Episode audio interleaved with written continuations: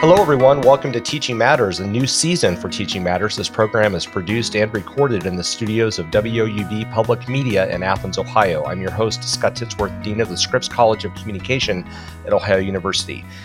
One of the things that I follow in some of the articles that I read are new trends in educational technology and how they're affecting classroom behaviors. And, and one of the trends that comes up over and over again is how data science is increasingly being used to try to promote student success. Now, because of where I teach and where I work, most of the articles that I read has to do with using data science in higher education.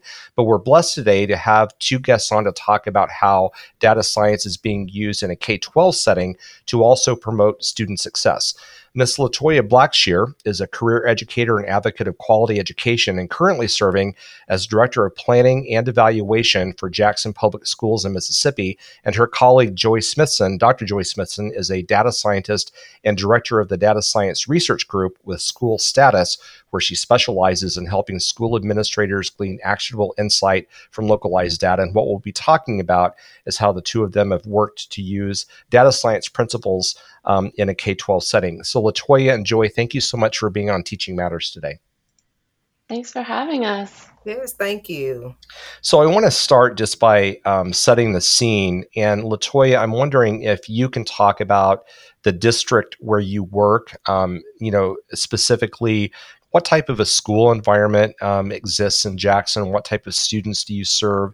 And before we get into the details of the data science part, what are some of the things that you're trying to solve for in your district where um, you were looking for answers, perhaps? So in our districts, uh, in our district, we currently serve. We are a uh, pre-K to 12th grade uh, school system with in Jackson, Mississippi. Uh, we serve roughly over um, almost 20,000, a little under 20,000 students. Um, we kind of partnered with um, SchoolStatus, Joy, looking for ways to just ensure teacher quality and, and promote professional learning. So we were looking for a tool that was, you know, truly aligned to our state professional growth goals. Um, and it'll allow us uh, multiple ways, uh, ways to monitor data points. So we kind of, that's kind of how we're set up. And like I said, in Jackson Public Schools, we service pre-K to, to 12th grade, um, predominantly African American, um, over 3,000 so teachers. So that's roughly a, our district in a nutshell. So you mentioned that you were trying to um, get information so that you can you know improve teacher quality. Do you feel like you know thinking back five years or so before your relationship with joy um, came about do you feel like you were you know what did you do then before you had the insights that you're gleaning now? I mean how did you make decisions? How did you try to promote student success and teacher quality previous to this? So previously before all the technology we used a lot of, of paper you know, or and or Excel sheets, yeah. um, where we were tracking students, um, whether it be attendance, their their um, data assessments. So we used a lot of paper.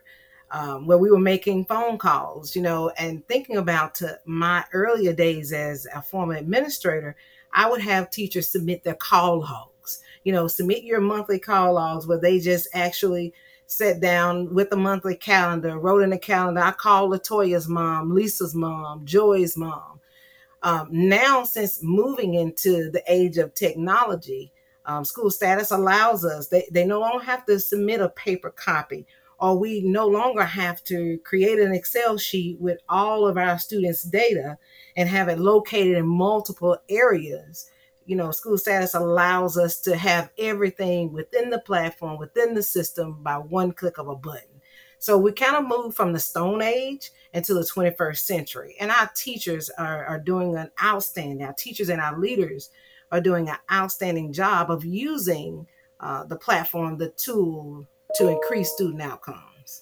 Very good. Uh, Joy, let me turn to you now, and I'm going to have you talk in a few minutes about SchoolStatus and the platform that you have. But before I do that, can you talk about your professional background and specifically when we use the word data scientist, I think everybody maybe has their own definition of what they think that means. What does it mean to you since you're actually one of them? Thank you for asking. Um, so, data scientist is really a, a fancy, more modern term for statistician.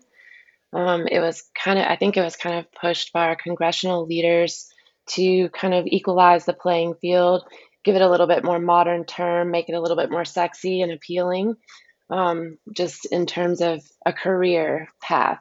So I hope that answers for a lot of people and takes away a little bit of the mystique. Um, it's someone who works with data a lot in all its forms, manipulating data, wrangling data, drawing insights from data. Um, so statistics, basically, in a nutshell. Um, my background is largely in the social sciences. So I got my undergraduate degree in psychology and then uh, a master's in what they call research psychology to prepare me to. I knew that I wanted to get my PhD. Don't ask me why. I just I knew that I that that's the path I wanted to take, um, and ended up going through um, a communication studies program. So um, very fitting to now my work with data and communication. Mm-hmm. Um, I feel like that blends really nicely with my social science background and analytics background. Um, kind of uncanny, actually, how I landed at SchoolStatus. So um, I hope that gives a little bit of insight. In my background, I worked largely with nonprofit organizations before um, kind of finding my route to SchoolStatus.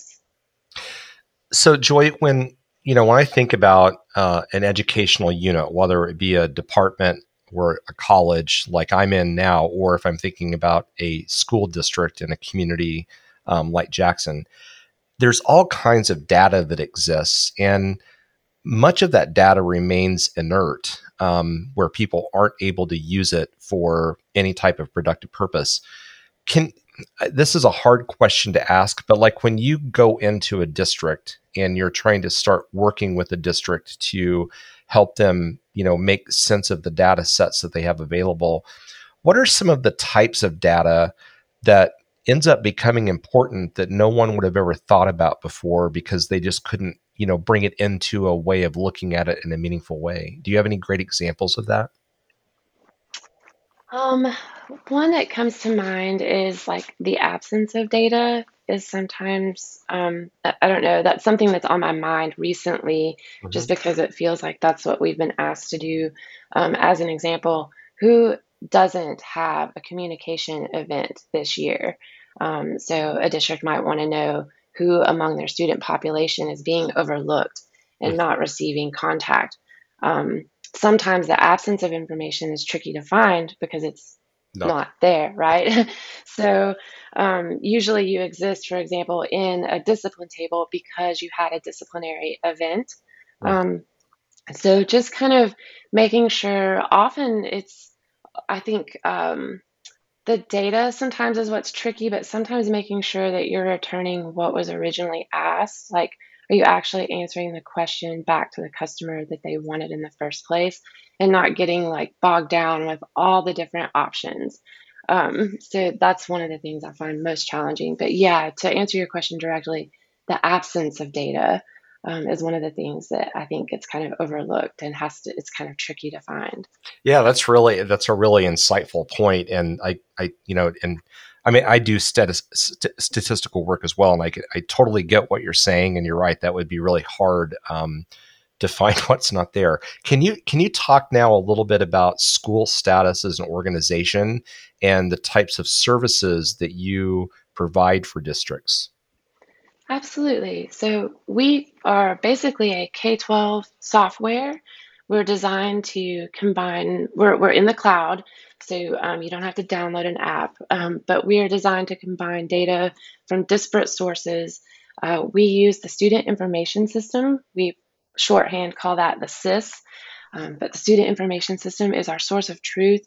So um, LaToya can tell you that that's that's where the data for the district on um, students' attendance, their grades, their course schedules, discipline, most of that data uh, the contacts for their parents, their guardians, for students, that would all be in the student information system. and that's all paired by a student's name and their they get a unique ID, and we use that as our source of truth. Um, and so all data gets married back to that state ID. Um, so we'll then we partner with that district to securely get credentials or file exchange to get benchmark data. So um, their fall, winter, and spring assessments that they take on different subjects. And then we also um, use that to get state assessment data.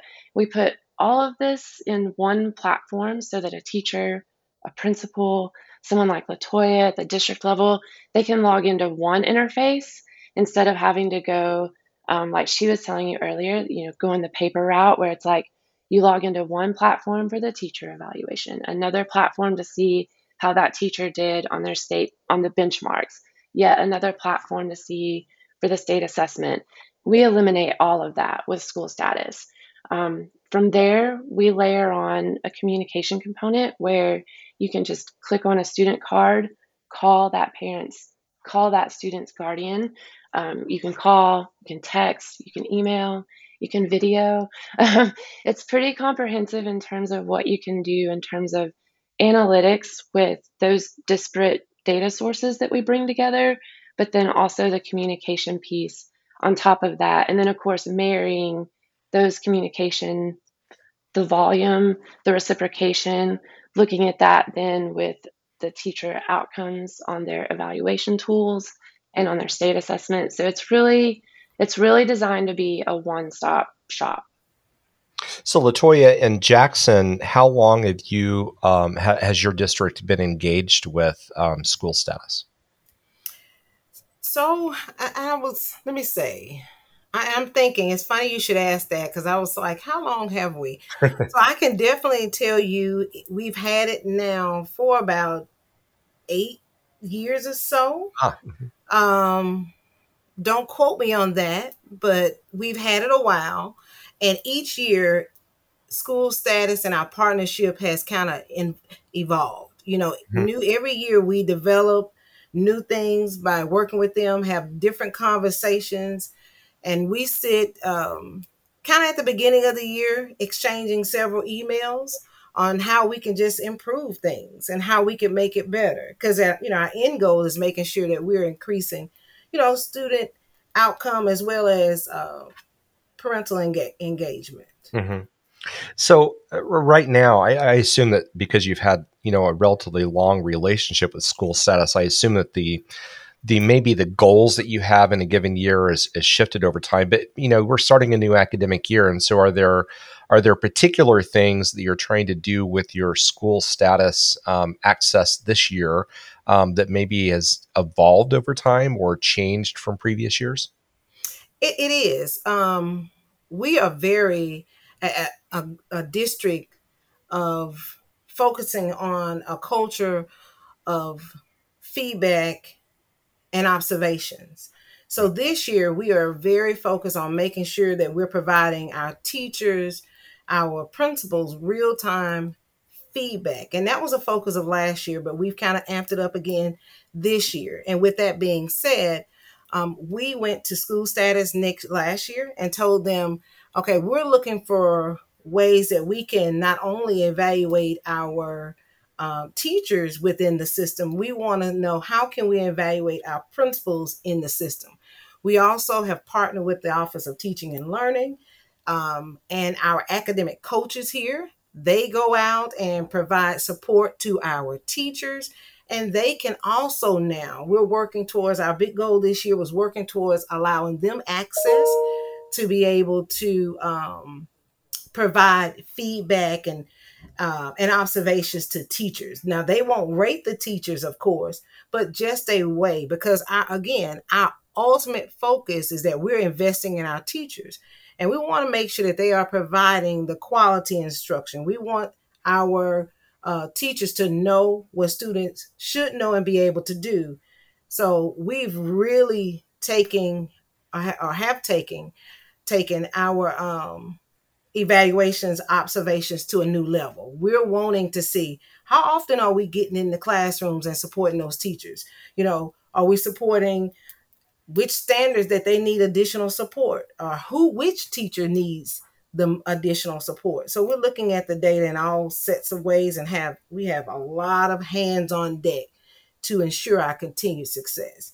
You know, I you asked me at the beginning of the conversation, tell you about Jackson Public School. You know, we're the second largest uh, urban school district, and we're making some movements by using data to drive instruction. So we're excited about this year and the things that we're doing differently with SchoolStatus. I so I know that you'll have to be careful because it, it, it, might venture into personnel issues. But can you think of a hypothetical situation where you might see something in data that um, I don't want to say raises an alarm bell, but just mm-hmm. provides an opportunity for improvement, and then you, you know in that hypothetical example, the way in which you might approach a a building, a a principal, a teacher, um, try to do an intervention to improve in that area. I mean, I'm trying to think about how you're using data to close the loop and improve, and what an example of that might end up looking like, you know, in a real world situation.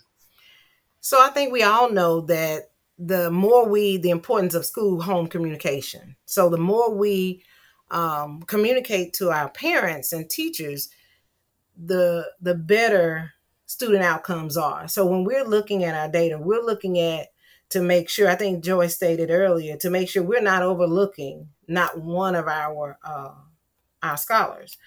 So when we see a school and or teachers that have not made uh, contact, we so hypothetically, when we see they are not making the contacts needed or enough, let me say that enough contact, we send emails or get on the phone and communicate with those principals, those teachers uh, in regards to the data. We also have where SchoolStatus um, helps us to monitor our benchmark assessments. And when we see the data is not moving, um, we also then reach out to our principals. So we run monthly reports, and that lets us know how we need to, what shifts we need to make, and again, who needs those additional supports? Joy, um, so based upon that example that LaToya just provided, I mean, she obviously has a really firm philosophical and, and practical understanding of how to use data in in continuous improvement. We, you and I both know that that that people don't start there. They they start with you know some understanding of the data that they have, but but it, it takes a while to really be able to get to a place where you can you know effectively uh, query the data, find insightful information, and then have a strategy for closing the loop for improving. When you and um, uh, SchoolStatus partners with the district, what type of training do you have to do with administrators, with principals, with faculty to make the data become insightful for them? Because I, because I, I, I just say in my own context, I mean, every university has a research office, and we get we get given access to data all the time, and it takes a long time to really know how to make best use of that information you know for for me and so I, I assume that has to be the case for any other type of k-12 setting as well Yes, absolutely, Scott. And I think you're touching on something that um, LaToya knows well. Like she she's worn many many hats in in the district. Um, you know, smaller districts, you're more likely to have someone who's who is wearing many hats and trying to juggle kind of several different jobs. One of which is the data piece. In larger districts, um, you know, you will have someone who's kind of the data person, or they might even have a data team or several data teams, um, depending on the size of that district, who um, really have expertise in that area. So, um, my department works really hard to try and kind of stay in our lane if you're a district that is you know already has a data team and you just need our support getting you started we'll take that cue and um, serve up you know a lot of times we'll get a specific request and it just outlines um, whether that's an email or a phone call you know we want these data points and we you know if, if the specificity ranges um, sometimes you'll have someone who kind of has an idea they know that they have a lot of data to look at but they'll um, we worked with one district um, this administrator wanted all the data like i mean that in all the way I, that it sounds all the data in one dashboard and we tried to accommodate and it we kind of had to just do it to show that this really isn't going to accomplish the goal that you that you think it will. I know that it sounds glorious but it gets bogged down because you're using you know filters from different data tables that aren't really referencing the same thing. Mm-hmm. and so you you kind of have to work with some people. Um, as you can tell LaToya really gets it. She's a data person. Um, but then some folks it's you kind of have to work with them to just tease out what what is the question that you're trying to answer and kind of work work iterative, iteratively from there. So it's you know a back and forth process um, and then just really um, i guess in that way it comes back to communication even even between my relationship with that customer is uh, making sure that i'm understanding their goal to deliver on that. Because um, usually the data is there.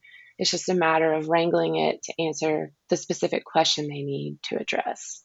Um, did that answer your question? Oh absolutely yes. Um, so you know LaToya's talked about how they're using it in Jackson, and they have a long, you know, they have a, I, I what sounds to me like a long history of doing this. Um, you in your role, Joy, you get to see not only Jackson's district's data, but but I'm sure you work with many other clients as well. Do you have a perspective on some variables that over and over again you see as being impactful for you know what it is that we're all trying to achieve which is student learning outcomes that maybe districts are not yet paying enough attention to. Um, this sounds ridiculous but chronic absenteeism is just you know we can't stress enough how important it is for students to be in the classroom. Um, one of the things that's unique about chronic absenteeism from something like average daily attendance is that chronic absenteeism it doesn't matter whether the absence is excused or unexcused. The point is, you're not learning the content that you need to be learning. Even if you're on a field trip or you're on a um, an athletic event, uh, or if it's approved, it the point is you're not there learning critical content.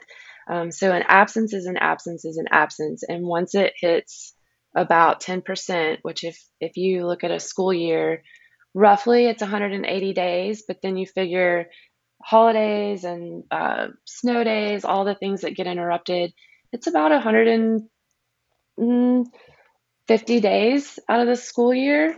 Um, so you can 15 days right away is you know you've you're chronically absent. Mm-hmm. Um, we've seen how um, absences are just tied to so many things. They can signal. They can they can signal something like a crisis or um, a significant event in a student's life.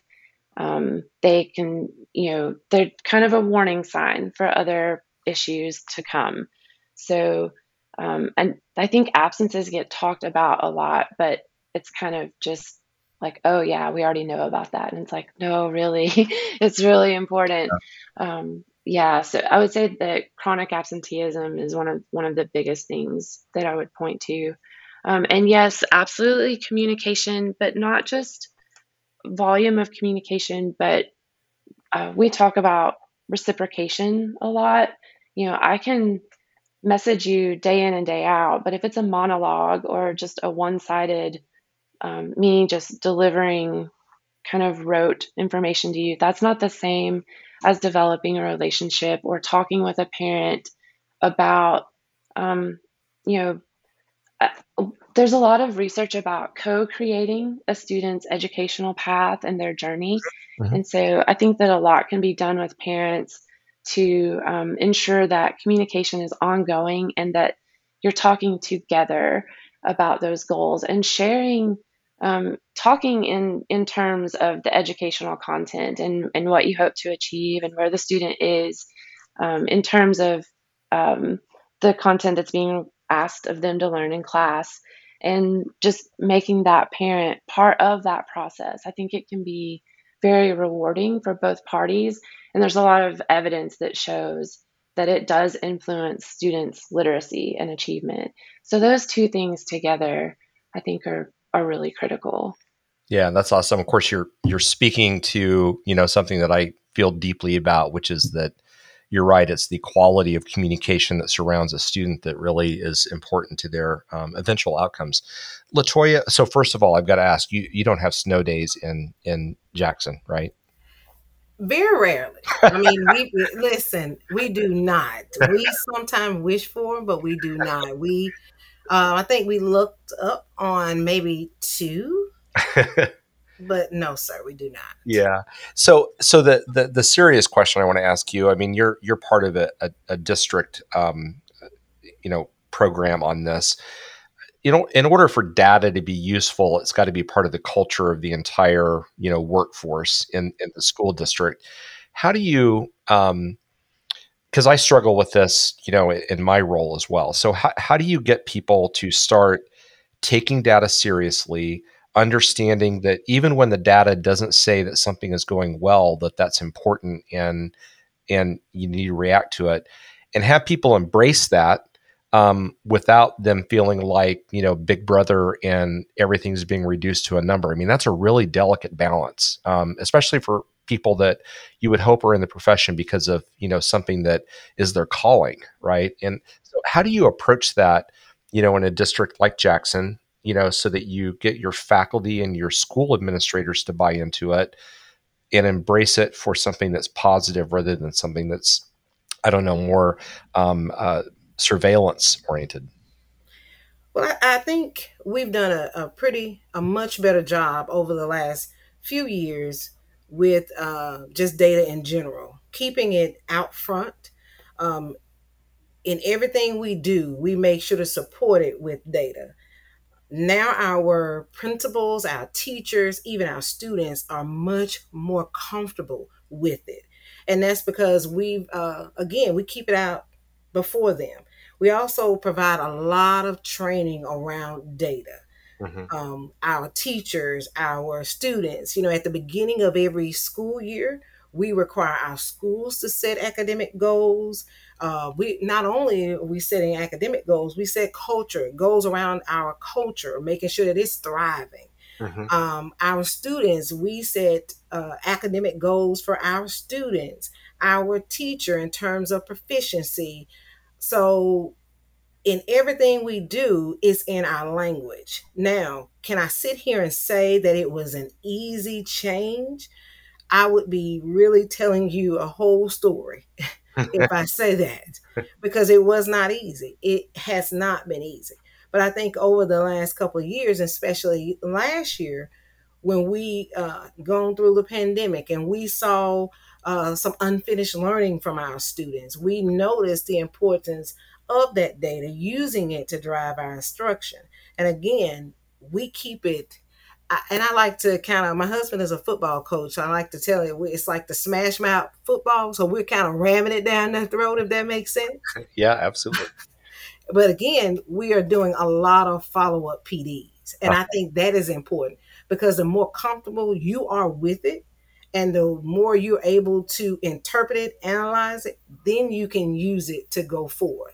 And that's what we had to do here. We had to make our teachers or help our teachers, not necessarily make, help our administrators, all of our stakeholders to be more comfortable with it and know that it's okay. You know, don't be scared of it. I know you may not like math or whatever, but it's okay. And then here's how you read it and give me some of your thoughts. It's a two way conversation. They tell us, well, what do you think it's saying? And then what direction should we move? Or, you know, what should we do differently if we want to see a different outcome? So we're doing a lot of training behind the, the use of data. Yeah, absolutely imperative. Joy, um, LaToya brought up an interesting point about the pandemic. And, you know, I know from the, the type of work that I do that when you're analyzing data sets, you're either looking for differences or trends. I mean, it kind of boils itself down to correlations or differences. And how are, how are you as a data, data scientist sort of looking at the COVID effect. I mean, you know, in some ways that disrupts trends that you might expect to, you know, be carrying out in a district. Um, you know, it just disrupts things and it's an anomaly. So, how, how are you treating that when you're advising districts on looking at their data? What what is the COVID effect? Do you asterisk? What do you do with it?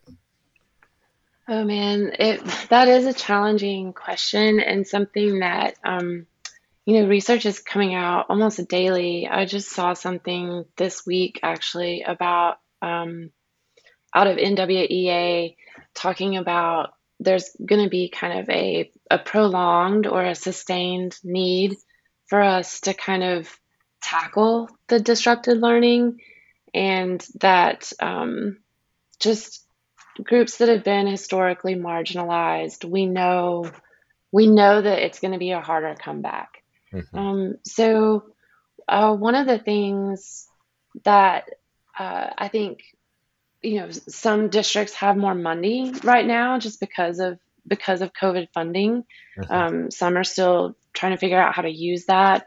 Um, one of the things we've noticed is that uh, for those underserved populations making sure that they have a device um, to to work on um, just that's that's been critical we've learned. Uh, the research just bears that out time and time again um, to make sure that students have access to technology and not just assuming that, you know, oh, well, it's a household of three kids and two working parents, therefore they have um, an iPad or a computer. Like, no, uh, we've got to make sure that they, that they do have devices for each student.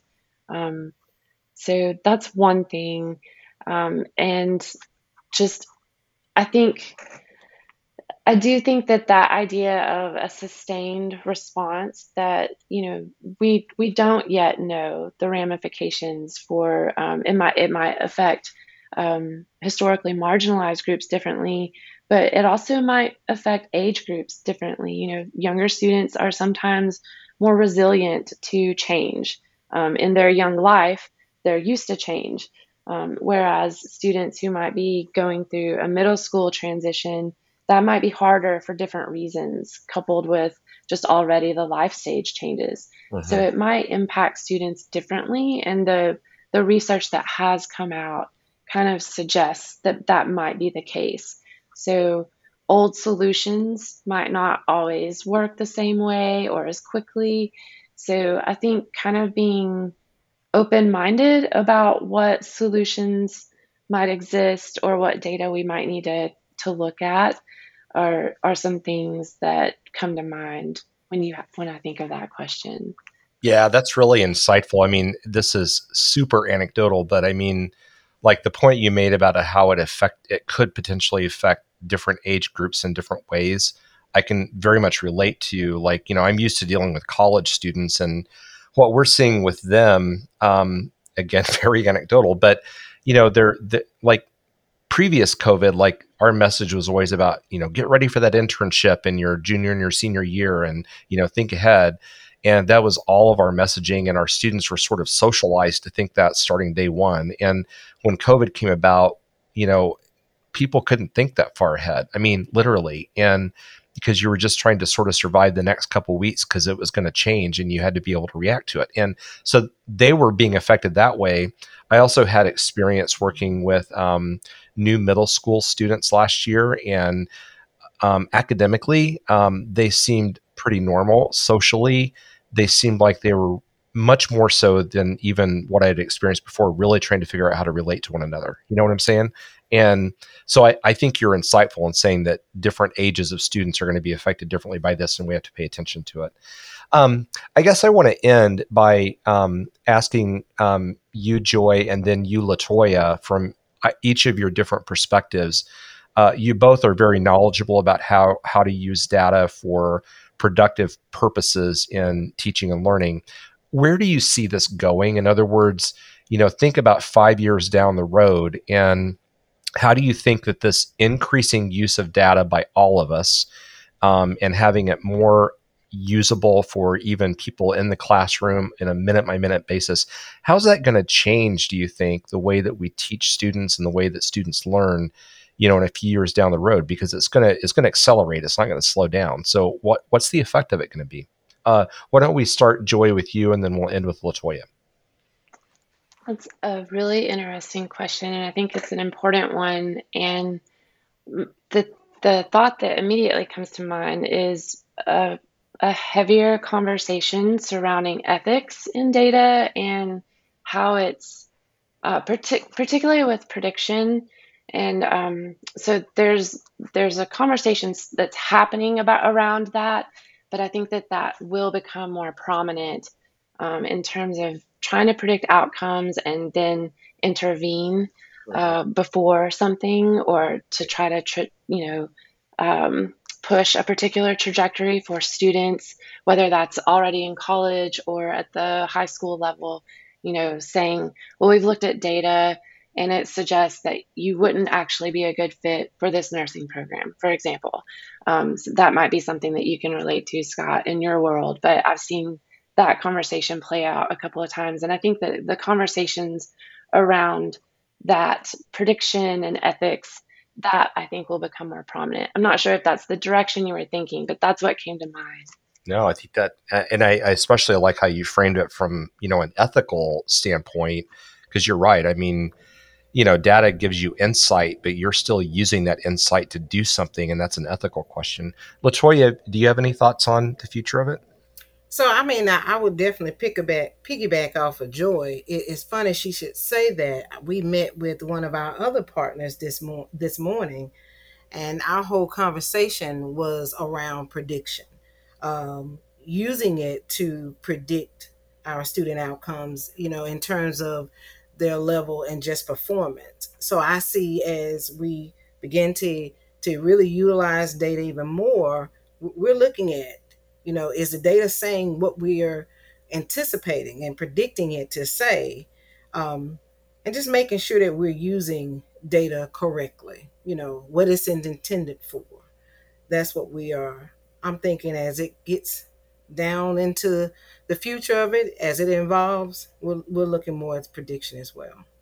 Yeah, absolutely. Well, listen, I want to thank both of you for um, coming on to the program and giving us your insights on the use of data. I think that, um, you know, if I was giving advice to uh, people going into the profession, whether it be in a K 12 setting or higher education, everyone's going to have to be proficient with data. And it's, it's, it's warriors like the two of you that, you know, are helping to set the stage for how it can be done well. And I just want to thank you for your time and also wish both of you the best of luck with the new academic year.